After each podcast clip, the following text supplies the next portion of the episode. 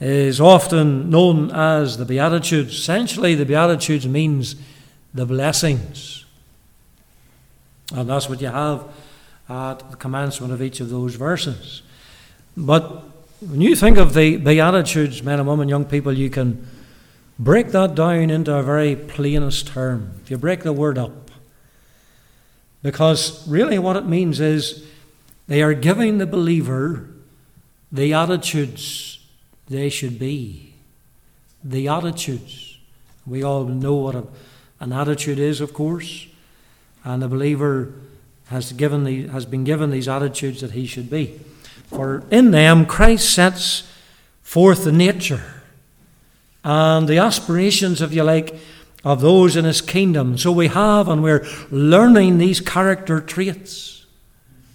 Every believer ought to desire to have these attitudes or attributes, if you like. If these are absent, then you may wonder is the root of the matter of salvation really there? And conversely, on the other hand, if you come across a believer who professes that they believe they have mastered these attributes, then you might question their honesty. When we note how the Saviour was to commence this sermon, and you'll notice, of course, verse 2, he sat down he opened his mouth. That's preaching. That's what we're about. The Saviour taught by opening his mouth.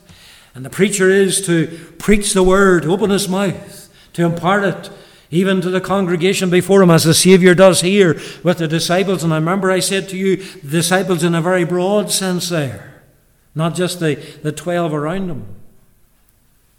But as he begins this message, you might be surprised in how he did so. Maybe there's every possibility that his congregation also were surprised. He doesn't say, Blessed are the rich. He doesn't say, Blessed are the powerful or even the religious.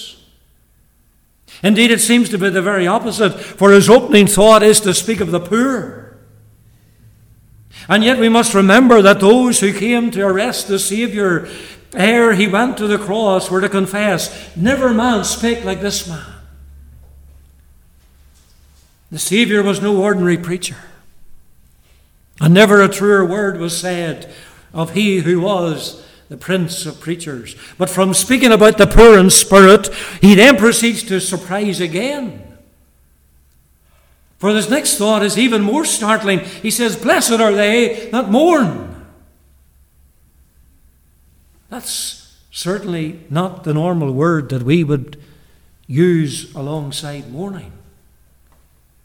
Happy are they that mourn. Is that not a contradiction in terms, you might ask? Well, that would be the conclusion of most, but therein lies the reason, men and women, why we ought to give attention to what the Saviour is exactly teaching here. And not just to take it on the surface, not just to take it very glibly, as some people might do even these days. And so I want you to come with me into this uh, fourth verse. There's a definition of mourning here. Like the word for, po- for poor, there are two words for mourn in the New Testament. One of them is used to speak of a mourning which is inward. A mourning that doesn't necessarily show itself in the outward fashion. It's a grief that is in the heart, but it's also hidden. And maybe we have had such a, a mourning at times, or we've maybe seen it in others as well. There's a putting on of a brave face, and what one of us can't do that? We can put on a brave face. Or people come into the congregation on Sunday, maybe even the preacher himself, and he can put on a smile, but no one knows what's in the heart. Not true. And we can put on a brave face, but yet there's an aching in the heart. No one else sees it. But that's not the word that Matthew uses. The word mourning here gives the idea of a passionate grief. It is speaking of a mourning which cannot be hidden. It's that which cannot be contained, it can't be held in, it just bursts forth. And it's seen outwardly. And yet, the strange thing is the Saviour says, Happy are those that, who mourn like this. That leads us, of course, to consider that not all mourning, therefore, has the blessing of God upon it. You, of an example or two of that, well, we could come bring you back to 1 Kings 21. And of course, you'll know right away it's the time of Elijah. 1 Kings 21 finds us speaking about the king, the king Ahab. Verse 1 It came to pass after these things that Naboth the Jezreelite had a vineyard which was in Jezreel, hard by the palace of Ahab, king of Samaria. Hard by the place simply means it was next to it. And Ahab said unto Naboth, saying, Give me thy vineyard, that I may have it for a garden of herbs, because it is near unto my house, and I will give it thee for it a better vineyard than it. Or, if it seem good to thee, I will give thee the worth of it in money. And Naboth said to uh, Ahab, The Lord forbid it me that I should give the inheritance of my fathers unto thee. No, sir, you're not getting it. It's my father's inheritance. And Ahab came into the house heavy and displeased because of the word which Naboth the Jezreelite had spoken to him, for he had said, I will not give thee the inheritance of my fathers. And he laid him down upon his bed and turned away his face and would eat no bread. There's a man mourning. Naboth had refused to sell him his father's inheritance, the king, because of his lust, not being satisfied in acquiring that vineyard, was to take to his bed. He made himself sick by his grieving. But, men and women, that wasn't a mourning blessed of God. And of course, we know the story. In come Jezebel, his wife, uh, uh, and wondered why he, he was of that spirit. And verse 6, verse 5, and so sad that I eatest no bread. And of course, uh, he, he tells her the story. I don't like anything, anything to do with Jezebel. She's a wicked creature. And Ahab's one of the worst kings that you'll read about in all of Israel. But there's a mourning that's not blessed of God. There's no blessedness produced by this kind of mourning. It's a sin which needs to be grieved over. He was seeking to take the inheritance off a mere citizen of the kingdom, his father's inheritance. You could then maybe go back further, you could think of Cain. And Cain mourned because of the heaviness of the judgment of God for sin. Genesis chapter 4. He had sought, you know, to introduce a new way to God and to heaven without the blood. He had sought to introduce a new means of worship. And the anger was to take his brother's life, and it brought upon him the vengeance of God. But Genesis chapter 4, verse 13 says, And Cain said unto the Lord, My punishment is greater than I can bear. And we find him lamenting not over the sin of murder, not over the very fact that he had sought to make a new way of worship unto God without the blood, but simply because that God judged his sin. And he was mourning. Many are just like Cain who have shed tears, not because of their sin, but because they've been found out. And they're now feeling the consequences or the penalty of that sin. And men and women, there's no blessing of that in that kind of mourning either. One who wants to hold on to their sin despite being judged. And he's crying to God, My punishment is greater, it's heavier than I can bear. You know, there'll be a mourning by lost souls in hell. How often do you read of the Saviour's description of such, there will be weeping and wailing and gnashing of teeth. There shall be no blessing in the mourning of an eternally lost soul. So when the Saviour spoke these words, he wasn't referring to those types of mourning, something far different. This is not a mourning on the physical. It's the same we brought out in the first beatitude, it's not on the physical. But, men and women, I want you to see there is a definite mourning here. What then did the Saviour mean by these words? To what sort of mourning? Was he bringing before the people? Well, we might say it is akin to uh, what the preacher brings out in Ecclesiastes chapter 7, verse 2. It is better to go to the house of mourning than to go to the house of feasting, for that is the end of all men, and the living will lay it to his heart. And many would feel and find that hard to believe. God says it's better to go to the house of mourning. See, the old nature would choose every time the house of feasting. The old nature chooses the house of feasting rather than to go to a if I can put it like that. But God says the opposite. The feasting place has the effect of dulling the senses, but having to meet in the house where death has been and where its effects are before you, you learn valuable lessons. You learn the lesson of the brevity of life. Not one of us will be in this earth forever. The reality is of death one day, and that is what we face in the house of mourning. How many never think of it? Oh, that the unsaved in our heart might, tonight in our hearts, might realize the brevity of life. The people in our congregation might realize the brevity of life, the shortness of, of our time on this earth, and standing before death, the soul is brought to consider their eternal destiny. And this too is what the sinner needs to be brought to consider, as in the words of Job, chapter 14 and verse 10. And mind you, Job was looking death in the face, you might say. He says, But man dieth and wasteth away, yea, man giveth up the ghost. And where is he? That's a powerful text. Some of you could go away and put a lot of bones to it, a, a bit like a fish to those bones, and make out a good message out of that one. All right, Daniel? That's a good text. I preached that in many a grave. Man dieth and wasteth away.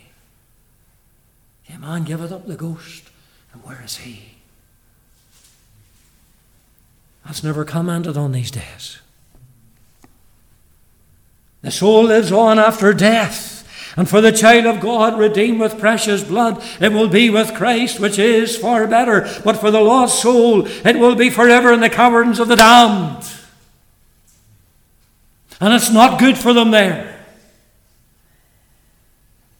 And if a man or woman, in looking upon a corpse in the house of mourning, asks themselves, if that was me, where would I be? And there's another valuable lesson, you see. There's a blessing in that. But the blessed and the definitive, definite, definite mourning of which the Saviour is speaking of here is a mourning over sin. What one of us couldn't place ourselves in the words of Ecclesiastes chapter 7 and the words of verse 16. In fact, I read it just not so long ago, preaching on that message on the dove. And they that escape of them shall escape and shall be in the mountains like doves of the valleys, all of them mourning, every one for his iniquity. Every one of us have cause to grieve over our sin and our shortcomings before God. I'm talking to the child of God tonight, just for a moment, of course. We sin daily in word, thought, and deed. And in a day where sin is played down, and even by preachers and who make light of it, the unsaved need to be brought to that place whereby the convicting power of God's Spirit upon them, they are brought to see the heinousness of their sin.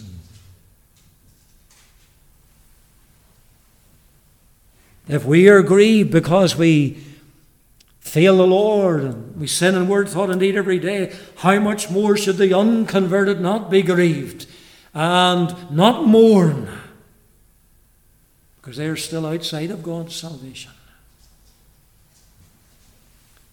Brought to see where their sin, what their sin is before a holy God, brought to that place where they might cry out like Paul did in Romans chapter 7 and 24, O wretched man that I am, who shall deliver me from the body of this death? And I know Uh, in that context, he's speaking as a child of God and the battle ongoing against the old nature every day. We need to pray not merely for responses to the gospel, but in this our day that sinners might be shaken by the power of God because of their sin. And you know, if we have that, then we will see through conversions and we will see the change that is evident in people's lives. That is the blessed mourning here. That's the definite mourning here of which the Lord is speaking about. And if I can bring it out to you in 2 Corinthians chapter 7, uh, Paul puts it like this in the words of verse 10. He says, For godly sorrow worketh repentance to salvation, not to be repented of. But the sorrow of the world worketh death. So there's a different sorrow, you see, even in that verse. Motions are all different. Godly sorrow worketh repentance. A mourning over sin worketh repentance, and repentance is unto salvation, not to be repented of, not to be turned away, not to be turned back on again. But the sorrow of the world worketh death. Different sorrow. But there should not only also be with us a mourning because of the effects of sin. Can we as believers sit unmoved and untouched as we see the countless numbers of people that cross our path and yet they're lost souls? Are we unconcerned when we see what sin is doing in them? We can condemn sin, and, uh, and rightly so, and we should, but do we weep because of it? How it is destroying our land, how it's destroying our communities, our towns, our people, our children. With the many temptations and allurements of the present evil world, I tell you, if God, by His grace, gives us a heart that truly sorrows for sin, then it will be noted by the ungodly. One has said this that until we mourn for the ungodly, the ungodly are not going to mourn for themselves. There's a lot of truth in that. We do well to pray the spirit of Jeremiah into our souls. Jeremiah 9, verse 1, you might have heard Jeremiah is often known as the weeping prophet. It's a verse like this, but maybe he's got that title Oh, that my head were waters and my eyes a fountain of tears, that I might weep day and night for the slain of the daughter of my people. He had a burden. He wept. He saw the effects of sin in his land. Or better still, of Christ. As you read of him coming on the mount and looking over Jerusalem, how he beheld Jerusalem and wept. They who had had the prophets, they who had heard the message, and yet they had rejected him. And of course, being omniscient, he knew what they would do yet as he would go to Calvary. Have we this definite mourning? This godly sorrow over sin and its effects? Are we mourning over the lost? And I tell you, therein is the blessedness found of which the Saviour is teaching this day, for with such mourning we will come to Christ. We will pray for those who cannot pray for themselves. And we'll do so with the assurance that God hears and God answers prayer, and He's able to save unto the uttermost all that come on to him. And you know, there are the promises for us to claim if we are mourning over lost souls. Ask, and ye shall receive. Seek, and ye shall find. Knock, and it shall be opened unto you. Or what about Acts chapter 2 and verse 39? Acts 2 in the words of verse 39 says this For the promises unto you and to your children and to all that are afar off, even as many as the Lord our God shall call. Now, I know the context there again is Peter preaching before a Jewish audience, congregation. And they cried out, Men and brethren, what shall we do? They knew, they were conscious of their sin. That's why he turns round. He says, Repent and believe the gospel. And he says, For the promises unto you and to your children and to them that are far off, to them that are far off, the Gentile nations. But men and women, there are those tonight that are afar off from us because they're outside of Christ. They're not found in the prayer meeting. They're not saved. And we need to pray that Lord God might be merciful unto them plead the promise for their salvation. Let me just show you finally here the delight of mourning. Tears cannot be put to better use than to weep over sin. Tears and mourning in this regard is evidence of God's grace in our life. Weeping for sin is a sign of the new birth, just as a child weeps and cries as a babe, so as babes in Christ is a good sign that we've been born again of God.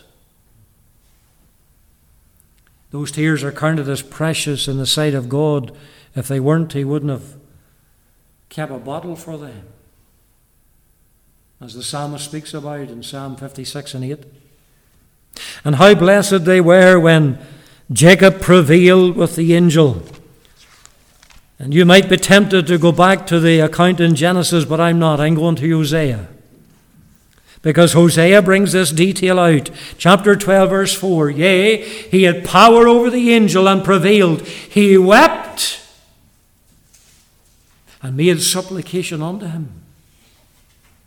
He found him in Bethel, and there he spake with us. It's speaking of Jacob. He prevailed over the angel, but it tells us he wept. I will not let thee go until thou dost bless me. And not only Jacob, but the psalmist knew all about the tears as well. Psalm 42 and verse 3 says, My tears have been my meat day and night, while they continually say unto me, Where is thy God? The melted heart is evidence of God's presence with us. He says in Psalm 51 that a broken and a contrite spirit he will not despise. And you'll notice for our text that mourning goes before our comfort. Blessed are they that mourn, for they shall be comforted. You just think of this, men and women. The devil, he sets the best forward first. You understand what I mean? You think of the wine.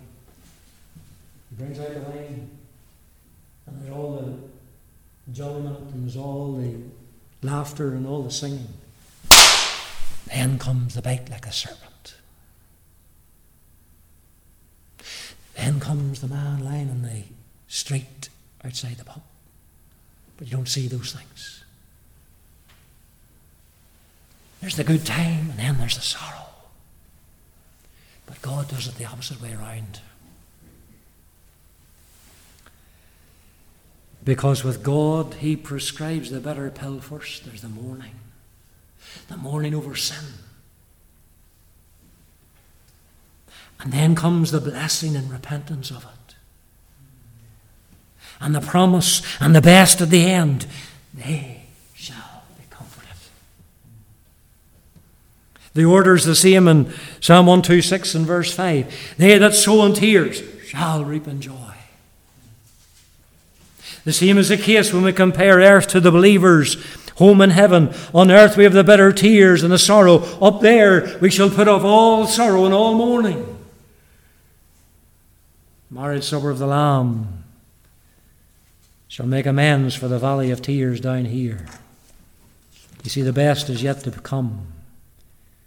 If you turn to John chapter 16, you'll note the Saviour was to speak of it. John chapter 16, verse 20. He says, Verily, verily, I say unto you that ye shall weep and lament, but the world shall rejoice. And ye shall be sorrowful, but your sorrow shall be turned into joy. Verse 22 And ye now therefore have sorrow. But I will see you again, and your heart shall rejoice, and your joy no man taketh from you. See the order? Exactly the opposite of the world. The promise is for now. And when we mourn over sin, we know something special of God. You might say, What do you mean by that? Well, Paul, you remember in Philippians chapter 3, he spoke of uh, being conformed unto the fellowship of his sufferings. And there's a closeness as we mourn over sin to the man of sorrows who is acquainted with grief. And you know the promise is for heaven as well. And with this, I'll just close tonight. Revelation 21, verse 4 God shall wipe away all tears from their eyes, and there shall be no more death, neither sorrow, nor crying, neither shall there be any more pain, for the former things are passed away. When those former things are passed away, then we shall know the full impact of this verse. Blessed are they that mourn, for they shall be comforted. Now, the Lord, help us to not only lean on His promises, but also to get the real truth of what He's saying there into our heart. And to thank God as grace reached down from that day in our life's experience and caused us to mourn over our sin. We were brought to Christ by the working of His Spirit. And let's pray for those that are still not in that place. They're still in their sin. May the Lord bless His word of each of our hearts tonight.